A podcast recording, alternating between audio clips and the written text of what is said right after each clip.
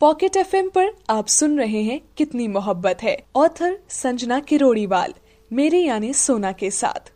मीरा ने जैसे ही सुना, मोनालिसा अक्षत की गर्लफ्रेंड है तो उसे यकीन नहीं हुआ। उसे सोचता देखकर निधि ने कहा, आओ, बताती हूँ सब। निधि, मीरा दोनों आकर सीढ़ियों पर बैठ गई तो निधि कहने लगी, भाई जब कॉलेज में थे, तब से मोना हाथ धोकर उनके पीछे पड़ी थी। लेकिन भाई ने कभी उसे भाव नहीं दिया।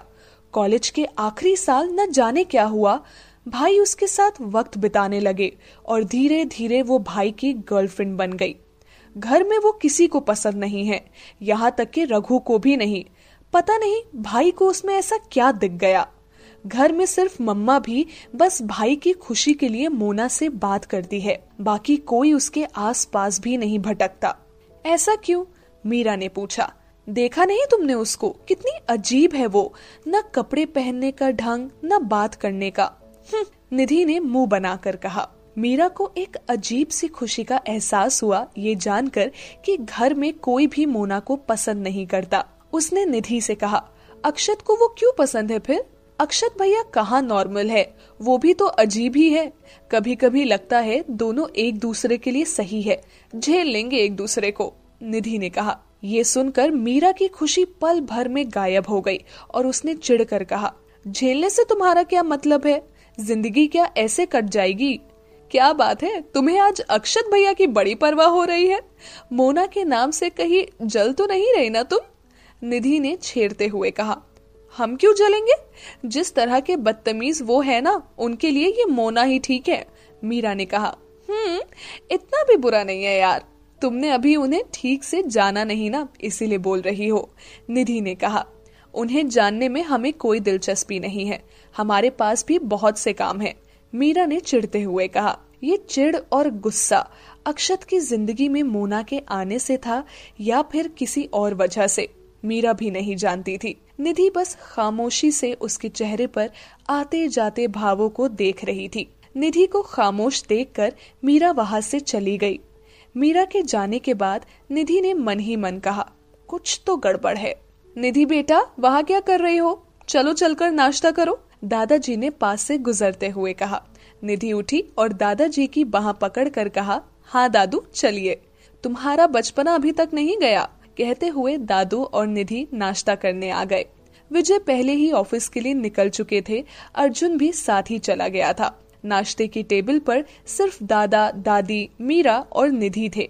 राधा सबके लिए नाश्ता परोस रही थी। दादी ने देखा और कहा, बहू, विजय और अर्जुन कहाँ हैं? माँ जी वो दोनों सुबह ही निकल गए। आप खाइए। राधा ने प्लेट उनकी ओर बढ़ाकर कहा, वो तो ठीक है, पर अक्षत कहा है? आज नाश्ता नहीं करेगा वो? दादी ने कहा, भाई, ऊपर अपनी मोना के साथ बिज़ी है दादी माँ। निधि ने कहा तो राधा ने उसे घूर कर देखा और फिर दादी से कहा, शायद मोनालिसा आई होगी। ऊपर होगा, उन दोनों का नाश्ता मैं रघु के साथ ऊपर ही भिजवा दूँगी। उस लड़की का मुझे तो कुछ समझ नहीं आता, राधा। माना उसकी दोस्त है, पर इस तरह घर आना जाना और अकेले में साथ रहना क्या सही लगता है तुम्हें? दादी ने सोचते हुए कहा, अरे तुम भी ना, बच्चे हैं, बच्चों को प्राइवेसी चाहिए। दादाजी ने कहा माँ जी आँसू को मोनालिसा पसंद है। ऐसे में आप और हम क्या कर सकते हैं? राधा ने सहजता से बिना किसी भाव के कहा। अक्षत को पसंद है, लेकिन उसके लिए क्या सही है और क्या नहीं, ये तो तुम बता सकती हो ना बहू? दादी ने कहा। नाश्ता ठंडा हो रहा है माँ जी आप लोग खाइए, मैं चाय लेकर आई। कहते हुए राधा माँ जी के सवाल को नजरअंदाज करते हुए वहाँ से चली गई। चारों चुपचाप नाश्ता करने लगे। मीरा के मन में कई सवाल थे कि आखिर ये जानते हुए भी कि मोना अक्षत के लिए ठीक नहीं है, फिर क्यों वो चुप थी? खैर, सभी नाश्ता कर ही रहे थे कि तभी अक्षत और मोना वहाँ आए। मीरा की नज़र उन दोनों पर गई तो अंदर ही अंदर उसे एक चुभन का एहसास हुआ। मोना ने अक्षत के हाथ में अपना हाथ डाला हुआ था और वो मोना से बिल्कुल चिपक कर चल रहा था। दोनों आकर नाश्ते के लिए बैठ गए। राधा सबके लिए चाय ले आई। उसने सबको चाय दी और अक्षत मोना के लिए नाश्ता रखने लगी। राधा ने जो प्लेट अक्षत को दी थी, मोना ने उसे दोनों के बीच रख कर राधा से कहा, आंटी, रहने दो, एक से खा लेंगे। है ना, बेबी? हम्म अक्षत ने धीरे से कहा। राधा ने दूसरी प्लेट वैसे ही रख दी।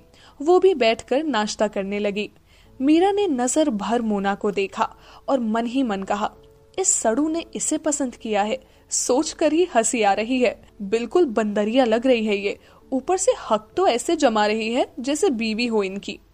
मीरा को खोया देखकर निधि ने उसे कोहनी मारी तो मीरा को होश आया। वरना वो तो मोना को मन ही मन में कितनी गालियाँ ऑलरेडी दे चुकी थी।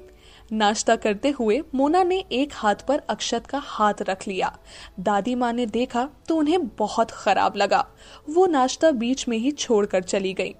दादू और राधा समझ चुके थे, लेकिन कुछ कहा नहीं। मीरा और निधि ने नाश्ता किया और दोनों कॉलेज के लिए निकल गई। रास्ते भर मीरा के दिमाग में अक्षत और मोना ही घूमते रहे। कॉलेज में क्लासेस खत्म होने के बाद मीरा बेंच पर बैठी कोई बुक पढ़ रही थी। कुछ देर बाद चपरासी आया और एक लिफाफा मीरा को थमा दिया। मीरा को बड़ी हैरानी हुई कि आखिर ये किसने भेजा होगा। एक माँ ही थी जो हर हफ़्ते उसके लिए खत भेजा करती थी। पर अब माँ तो रही नहीं तो फिर ये खत? मीरा ने लिफाफा खोलकर देखा, उसमें एक चिट्ठी थी। मीरा ने चिट्ठी निकाली और उसे पढ़ना शुरू किया। प्रिय मीरू, मीरा की माँ सावित्री उसे हमेशा इसी नाम से बुलाया करती थी। मीरा का दिल तेज़ी से धड़क रहा था। उसने आगे पढ़ना शुरू किया। जब तक तुम ये खत पढ़ोगी, मैं इस दुनिया से जा चुकी होगी। जाते जाते मैंने तुम्हारे लिए कई अनगिनत सवाल छोड़े हैं, जिनका जवाब तुम भी जानना चाहती होगी। मैं कभी तुम्हें खुद से दूर रखना नहीं चाहती थी, मीरू, पर हालातों के आगे मजबूर होकर मुझे करना पड़ा। जिस लाइलाज बीमारी से मैं जूझ रही थी, मैं नहीं चाहती थी तुम्हें उसके बारे में पता चले। मैंने हमेशा तुम्हें उसूलों में बांधे रखा। उनके पीछे की वजह तुम्हें ज़रूर बताऊँगी। मेरे जाने के बाद तुम कैसे रहोगी? कहाँ रहोगी, इसका कोई अंदाज़ा मुझे नहीं है। पर मैं जानती हूँ, तुम उतनी जल्दी हार नहीं मानोगी जितनी जल्दी मैंने मानी थी। तुम्हें एक बहुत बड़ा इंसान बनना है मीरा, और अपने सपनों को पूरा करना है। मेरा आशीर्वाद हमेशा तुम्हारे साथ रहेगा। ये खत मिलने के एक महीने बाद तुम्हें दूसरा खत मिलेगा, जिसमें तुम्हारे सभी सवालों का जवाब मिल जाएगा। तुम सोच रही हो, अभी क्यों नहीं? माँ हूँ तुम्हारी, जानती हूँ इस वक्त तुम्हारे एग्ज़ाम्स होंगे और तुम्हें पढ़ने की बहुत ज़रूरत है। मन लगा कर पढ़ना मीरू और हाँ अपना ख्याल रखना। तुम्हारी माँ सावित्री शर्मा। मीरा की आँखों से आँसू बहकर खत पर गिरने लगे। उसे समझ नहीं आया आखिर कौन से राज है जो माँ उसे बताना चाहती है। आज माँ उसके साथ ना होकर भी उसके साथ थी इन खतों के सहारे। लेकिन इन खतों का क्या मतलब है अब? मीरा सोच ही रही थी कि तभी निधि आई और उसके पास बैठते हुए कहा, यार, आज तो बड़ा मज़ा आया पुनीत सर की क्लास में। मीरा ने कुछ नहीं कहा, बस नम आँखों से खत को देखती रही। निधि ने देखा तो कहा, क्या हुआ? और तुम्हारे हाथ में क्या है ये? दिखाओ। कहते हुए उसने मीरा के हाथ से खत लिया और पढ़ने लगी। पढ़ते हुए निधि के चेहरे के भाव एक जैसे ही थे। लेकिन आखिर में भेजने वाले का नाम पढ़कर उसके चेहरे के भाव एकदम से बदल गए और उसने मीरा से कहा, ये खत आंटी ने भेजा है? बहुत पहले भेजा था, जब वो ज़िंदा थी, पर आज मिला है, मीरा ने भारी आवाज़ के साथ कहा। आंसुओं की वजह से उसका गला रूंध गया था। निधि को कुछ समझ नहीं आया तो उसने मीरा से कहा मीरा, तुम तो राजपूत हो ना? फिर आंटी ने अपने नाम के आगे शर्मा क्यों लिखा है? यही बात तो हम जानना चाहते हैं निधि, कि हम राजपूत क्यों हैं? हमारे अंदर राजपूतों वाले गुण ना होने के बाद भी हमारे नाम के आगे राजपूत लगता है। क्या तुमने कभी देखा है ऐसा राजपूत, जो हर बात पर डरता है, सहमता है, दूसरों पर निर्भर रहता है? हम तो ऐसे ही है निधि। ये सब क्यों है? माँ ने क्यों हमसे छुपाया, हम नहीं जानते। कहते हुए वो सिसक पड़ती है।